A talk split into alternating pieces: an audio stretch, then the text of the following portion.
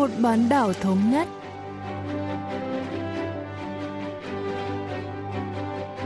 Thanh Hảo xin kính chào quý vị và các bạn. Mời quý vị và các bạn cùng theo dõi chuyên mục Vì một bán đảo thống nhất của Đài Phát thanh Quốc tế Hàn Quốc KBS World Radio.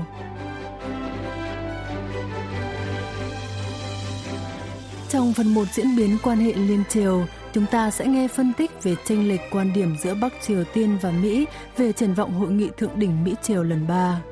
Ở phần tiếp theo cận cảnh Bắc Triều Tiên, mời các bạn tìm hiểu về hàng hóa nhập ngoại cao cấp ở miền Bắc.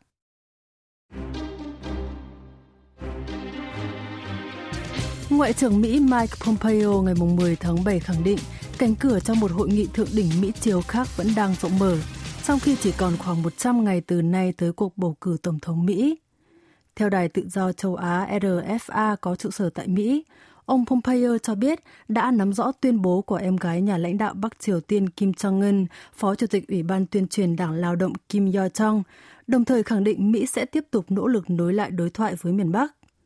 Hôm 9 tháng 7, ông cũng nhấn mạnh Washington hy vọng tiếp tục đàm phán với Bình Nhưỡng. Tổng thống Mỹ Donald Trump hôm 7 tháng 7 phát biểu, ông tin tưởng miền Bắc muốn gặp gỡ và Mỹ chắc chắn sẽ đáp ứng điều này. Trong bối cảnh triển vọng tái đắc cử Tổng thống Mỹ nhiệm kỳ thứ hai trong cuộc bầu cử tháng 11 tới ngày càng lung lay, ông Trump và đội ngũ chính quyền của mình có vẻ đang hướng tới một hội nghị thượng đỉnh khác với miền Bắc nhằm xoay chuyển tình hình. Vì cả Tổng thống Trump và Ngoại trưởng Pompeo đều để ngỏ khả năng đối thoại. Một số ý kiến suy đoán có thể một hội nghị thượng đỉnh sẽ diễn ra như một bất ngờ tháng 10 ngay trước thềm bầu cử. Ông Oh Kyung-sop đến từ Viện Thống nhất Quốc gia Hàn Quốc cho biết. 지금 미국 내에서 một loạt cuộc thăm dò tại Mỹ cho thấy ông Joe Biden đang dẫn trước Tổng thống Trump gần 10% và cử tri từ 65 tuổi trở lên đang ngày càng quay lưng lại với ông Trump. Để xoay chuyển tình hình, ban chiến dịch tái tranh cử Tổng thống của ông Trump đang gấp rút đưa ra nhiều chiến lược khác nhau, bao gồm cả hội nghị thượng đỉnh Mỹ-Triều lần 3. Tuy nhiên hiện tại, khả năng về bất ngờ tháng 10 là khá thấp, bởi miền Bắc khó có thể chấp nhận yêu cầu phi hạt nhân hóa của Washington, trong khi Mỹ cũng rất khó nhượng bộ Bình Nhưỡng ở mức đủ đột phá để đem về chiến thắng cho ông Trump. Hai nước không còn đủ thời gian cho một hội nghị thượng đỉnh trong năm nay. Hơn nữa, hai bên cũng phải vượt qua một số trở ngại trước khi đạt được bất kỳ thỏa thuận có ý nghĩa nào về phi hạt nhân hóa. 미국과 북한 사이에 실질적인 비핵화 합의가 도출되는데도 많은 장애물이 있는 상황이다. 이렇게 볼 수 있습니다. Đáp lại lập trường tích cực của Washington về một hội nghị thượng đỉnh với Bình Nhưỡng, bà Kim Yo-jong đã bác bỏ khả năng tổ chức hội đàm trong năm nay và giải thích chi tiết trong một tuyên bố hôm 10 tháng 7. Ông Oh Kyung-sop cho biết. 김여정 그 제1부부장이 세 가지 이유를 이야기했습니다. Bà Kim đã đưa ra ba lý do. Thứ nhất, bà nhấn mạnh chính Mỹ chứ không phải Bắc Triều Tiên là bên cần hội nghị thượng đỉnh. Thứ hai, bà cho rằng miền Bắc sẽ chỉ lãng phí thời gian đối thoại với những kẻ không có dũng khí đảm đương thử thách mới và có thể chính hội đàm sẽ phá vỡ quan hệ đặc biệt hiện tại giữa hai nhà lãnh đạo. Thứ ba, bà khẳng định không cần thiết tổ chức hội nghị vì chính ông Bolton rác rưởi đã dự đoán như vậy. Em gái Chủ tịch Kim tỏ ra nhìn thấu tâm can Tổng thống Trump và khẳng định dứt khoát không bao giờ để ông Trump sử dụng hội nghị thượng đỉnh Mỹ triều lần 3 cho chiến dịch bầu cử của mình.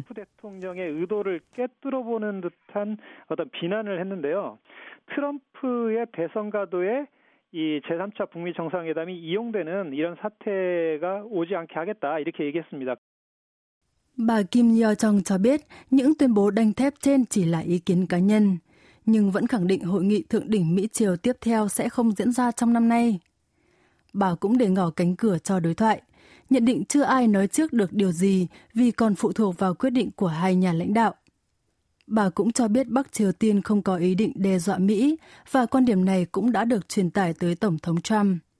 Vậy rốt cuộc thông điệp của Bắc Triều Tiên là gì?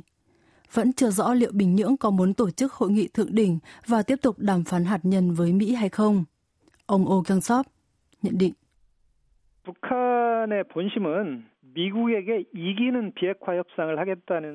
Tôi nghĩ Bắc Triều Tiên muốn đạt được điều gì đó từ Mỹ thông qua các cuộc đàm phán phi hạt nhân hóa. Bình Nhưỡng không cần vội vàng lúc này vì Mỹ vẫn chưa chuẩn bị sẵn sàng để nhượng bộ. Miền Bắc đánh giá chính ông Trump mới đang gấp gáp vì cần một số sự kiện trước cuộc bầu cử. Trong hội nghị thượng đỉnh ở Hà Nội năm ngoái, Bình Nhưỡng đã đề xuất dỡ bỏ tổ hợp hạt nhân Yongbyon để được gỡ bỏ lệnh trừng phạt từ Mỹ. Hàm ý của miền Bắc là sẽ không tổ chức hội nghị thượng đỉnh lần 3 nếu Mỹ tiếp tục từ chối đề xuất trên. Có thể coi đây là một trong những điều kiện đàm phán của nước này. 미국 정상회담에 응하지 않는다 이런 얘기를 한 거고 이것 자체가 김여정이 말하는 특히 북한이 미국에게 요구하는 협상 조건이다 이렇게 얘기할 수 있겠습니다. Bắc Triều Tiên không hoàn toàn đóng cửa đối thoại, trong khi Washington vốn chẳng mấy mặn mà trước đây nay đã đề cập đến hội nghị thượng đỉnh thứ ba với Bình Nhưỡng. Có thể nói, cả hai bên đều đang tiến thêm một bước. Trong bối cảnh đó, dư luận đang quan tâm đến đội hình ngoại giao và an ninh mới của Hàn Quốc. Bắc Triều Tiên dự kiến sẽ nối lại đối thoại với Mỹ sau khi theo dõi kết quả của cuộc bầu cử Tổng thống Mỹ tháng 11. Khi đó, chính phủ Hàn Quốc sẽ còn rất ít cơ hội để điều chỉnh bởi nhiệm kỳ của Tổng thống Moon Jae-in chỉ còn khoảng một năm. Rõ ràng, nỗ lực tạo đà cho đối thoại Mỹ-Triều và chính sách đối với Bắc Triều Tiên của đội hình mới đang ngày càng quan trọng. Ông Oh Kyung-sop cho biết.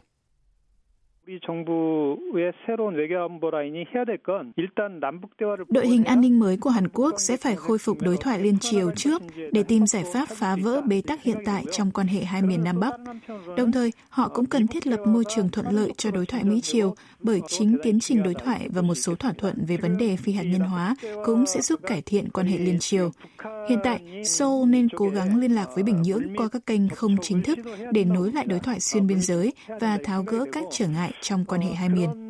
전반적인 어떤 물밑대화에서부터 시작하지 않으면 현재 상황은 어떤 식으로든지 타개하기가 어려운 이런 상황이 아닌가 생각이 됩니다. Trong khi đó, Bắc Triều Tiên đã có động thái đánh giá tích cực các quan chức an ninh mới của Hàn Quốc.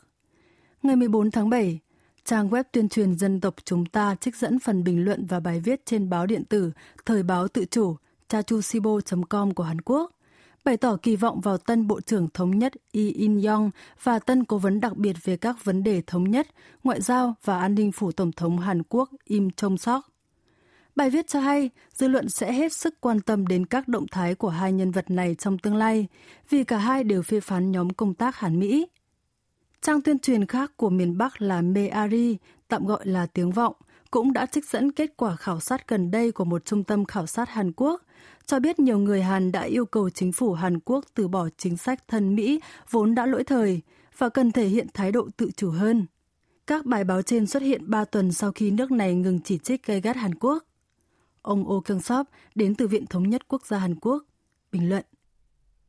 지금 북한이 원하는 바를 우리 정부에게 얘기하고 있다고 볼 수 있습니다. 이번 인사에서 Có vẻ miền Bắc đang muốn nhắn nhủ miền Nam nên thẳng thắn đối đầu với Mỹ.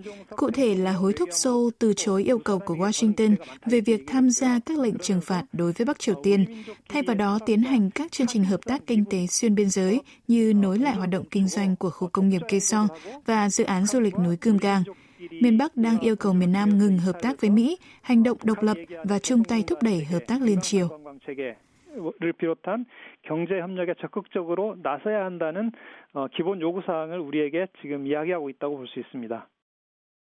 Trong khi Bắc Triều Tiên và Mỹ đang dò ý nhau và Tổng thống Moon đang bày tỏ hy vọng đóng vai trò trung gian cho một hội nghị thượng đỉnh Mỹ-Triều khác trước cuộc bầu cử Tổng thống Mỹ, dư luận đang đặt câu hỏi về tính khả thi của hội nghị này. Cuộc bầu cử Tổng thống Mỹ và các ưu đãi tiềm năng của Washington dành cho Bình Nhưỡng cũng là những yếu tố quan trọng tác động đến khả năng diễn ra hội nghị.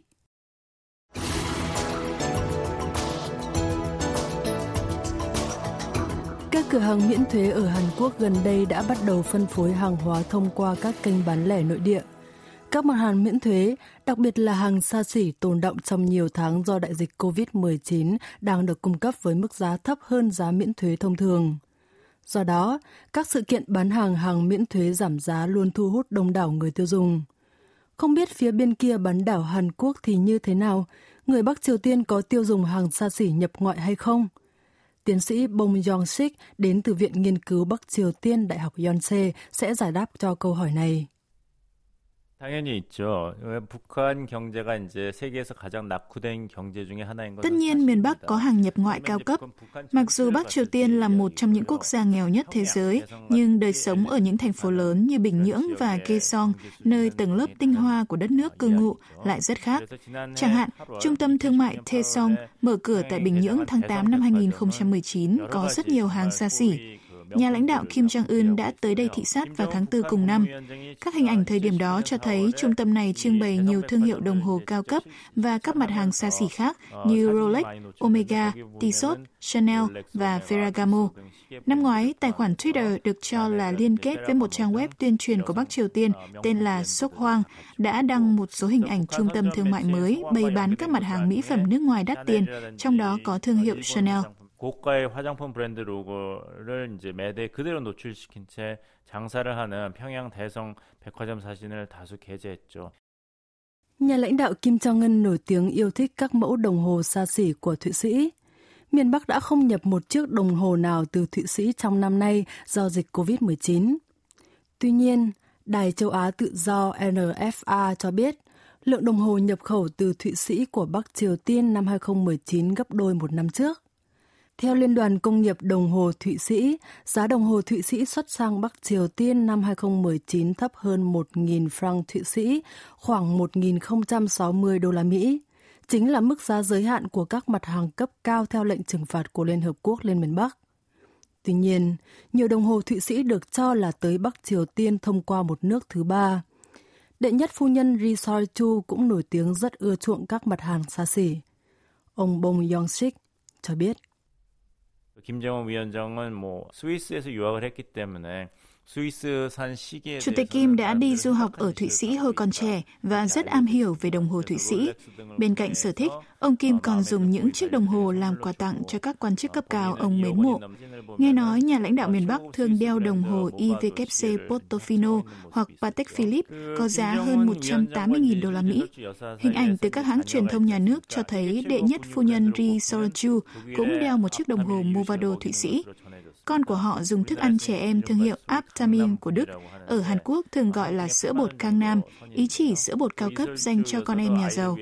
Các báo cáo cũng cho biết gia đình Chủ tịch Kim đã chuẩn bị một chiếc nôi điện hàng Mỹ cho con. Các thiết bị sông hơi công nghệ Đức cũng được lắp đặt tại nhà riêng của họ. Tóm lại, cả ông Kim và bà Ri đều hiểu biết nhiều về hàng hóa cao cấp trên thị trường toàn cầu và rất ưa chuộng chúng. 관심을 계속 가지고 있다고 이야기할 수 있겠습니다. Nhiều người có thể băn khoăn làm thế nào những hàng hóa cao cấp đó đến được Bắc Triều Tiên bởi các lệnh trừng phạt của Liên Hợp Quốc đã cấm bán hàng xa xỉ cho nước này. Ngày 29 tháng 4 năm ngoái, tài khoản Twitter tiến sĩ Bông vừa đề cập đã đăng hình các mặt hàng thương hiệu cao cấp nổi tiếng thế giới bày bán tại một trung tâm thương mại mới mở ở Bình Nhưỡng.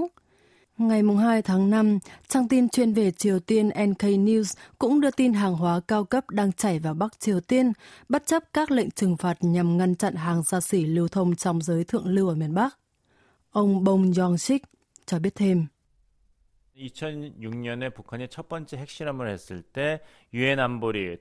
Sau vụ thử hạt nhân đầu tiên của Bình Nhưỡng năm 2006, Hội đồng Bảo an Liên Hợp Quốc đã thông qua nghị quyết 1718 cấm bán hàng xa xỉ cho Bắc Triều Tiên. Khi nhà lãnh đạo Kim Jong-un đến thăm khu nghỉ dưỡng trượt tuyết đèo Mashik, ông rất tức giận vì thang máy trượt tuyết và các thiết bị khác không đạt đẳng cấp thế giới. Trên thực tế, các công ty Ý và Pháp đã từ chối xuất khẩu thiết bị thể thao cao cấp của họ sang Bắc Triều Tiên. Chủ tịch Kim đã yêu cầu các quan chức miền Bắc nhập khẩu trang thiết bị trượt tuyết của các công ty châu Âu nổi tiếng bằng mọi giá trước khi khu nghỉ mát trượt tuyết hoàn thành. Bất chấp lệnh trừng phạt của Hội đồng Bảo an, giới cầm quyền miền Bắc vẫn tiếp tục tiếp cận hàng nhập ngoại xa xỉ. Một số doanh nhân giàu có, Donju, còn nhờ những người đi du lịch nước ngoài mang hàng hiệu về. Thêm vào đó, Văn phòng 39 trực thuộc Đảng Lao động chịu trách nhiệm thu ngoại tệ cho nhà lãnh đạo có vẻ cũng đang tìm cách nhập khẩu các mặt hàng xa xỉ thông qua các công ty thương mại ở Singapore, Malaysia và Nga. 어, 러시아 회사들을 통해서 이런 사치품이 필요할 때는 또 이것을 어떻게 수입하는 그런 방식을 취하고 있는 것으로 보입니다. Bắc Triều Tiên chỉ trích mạnh mẽ tư tưởng và lối sống tư sản. Tuy nhiên trên thực tế, giới tiểu thương tại các chợ tư nhân hay còn gọi là trang ma tăng và những người giàu có muốn sở hữu đồ xa xỉ không thực sự quan tâm đến những phê phán của chính quyền. Ngược lại, các doanh nhân tin rằng kinh doanh hàng xa xỉ là công việc sinh lợi đầy tiềm năng và tập trung đảm bảo cho lưu thông các sản phẩm đó. Ông Bong Yong-sik giải thích. 그 김정은 위원장으로서는 이런 소위 암시장이라고 할까요? 장마당. Miền Bắc nhận thấy cần duy trì các hoạt động của thị trường chợ đen để duy trì chế độ. Về nguyên tắc, xã hội chủ nghĩa Bắc Triều Tiên cấm bán thực phẩm tư nhân và chính phủ không thu thuế từ chợ tư nhân. Nhưng thay vào đó, các quan chức và quân lính lại nhận hối lộ từ thị trường này. Tiền hối lộ cao gấp nhiều lần so với mức lương cơ bản của họ. Nói cách khác, các thương lái tư nhân đảm bảo sự tồn tại cho giới quan chức miền Bắc. Nhưng những ngày này không dễ để thu lợi từ thị trường tư nhân vì công việc kinh doanh không thuận lợi, tức là giới thượng lưu Bình Nhưỡng đang gặp khó khăn. 어, 김정은 정부에 대해서는 일종의 회색지대인 것이죠. 그러니까 시장은 아닌데 시장 같은. Khó khăn kinh tế của Bắc Triều Tiên đang ngày càng trầm trọng vì đại dịch COVID-19. Theo báo cáo của các tổ chức quốc tế, trong đó có chương trình lương thực thế giới WFP, tình trạng thiếu lương thực ở miền Bắc năm ngoái chạm đáy tồi tệ nhất trong 10 năm qua. Chính vì lẽ đó, ngay cả giới thượng lưu trong nước cũng không còn mặn mà với các sản phẩm xa xỉ, khiến chính quyền khá lo ngại. Tiến sĩ Bong Yong-sik đến từ Viện Nghiên cứu Bắc Triều Tiên, Đại học Yonsei, lý giải. 어, 민심에 동요가 있을 때도 김정은 위원장이 지금 신경을 써야 될 것은 Đương nhiên, nhà lãnh đạo Kim Jong-un phải phụng sự toàn dân, nhưng ông cũng cần giành được lòng trung thành của nhóm ủng hộ chủ đạo là giới thượng lưu ở Bình Nhưỡng và Kaesong, bởi thái độ tiêu cực của họ có thể dẫn đến hiểm họa khôn lường. Ngày 7 tháng 6, Chủ tịch Kim đã chủ trì một cuộc họp của Bộ Chính trị. Thời điểm đó, một trong những chủ đề chính của chương trình nghị sự là làm thế nào để đảm bảo cuộc sống ổn định cho cư dân Bình Nhưỡng. Đây vốn là khu vực giàu có nhất của cả nước, nên việc nhà lãnh đạo công khai nhấn mạnh cần đảm bảo sinh kế cho người dân nơi đây đã phản ánh tình hình ở Bình Nhưỡng khó khăn như thế nào. Một số lượng nhỏ của giới tinh hoa chính trị ở thủ đô vẫn có thể tận hưởng đời sống xa hoa. Tuy nhiên, trong bối cảnh khó khăn kinh tế cực độ, nhà lãnh đạo Kim cũng phải lo lắng về những thay đổi trong thái độ của công chúng đối với mình. 사실 이 민심이 어느 쪽으로 튈지 어, 김정은 위원장도 굉장히 마음이 노심초사할 것입니다. Trước đây, chỉ có giới thượng lưu mới có thể mua hàng xa xỉ ở Bắc Triều Tiên. Tuy nhiên những năm gần đây, tầng lớp doanh nhân mới nổi và thậm chí cả công dân nói chung cũng đang dần dần tiếp cận các sản phẩm cao cấp. Điều đó có nghĩa là ngày càng nhiều người miền Bắc tiết kiệm tiền để mua hàng hóa cao cấp nhập khẩu từ nước ngoài. Hàng hóa xa xỉ đã trở thành biểu tượng của sự giàu có, nên xu hướng ưa chuộng các mặt hàng cao cấp tại thị trường Bắc Triều Tiên dự kiến sẽ ngày càng lan rộng.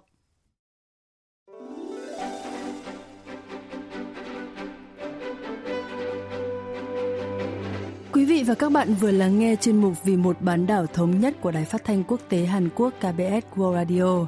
Cảm ơn quý vị và các bạn đã quan tâm theo dõi. Xin kính chào tạm biệt và hẹn gặp lại trong chuyên mục tuần sau.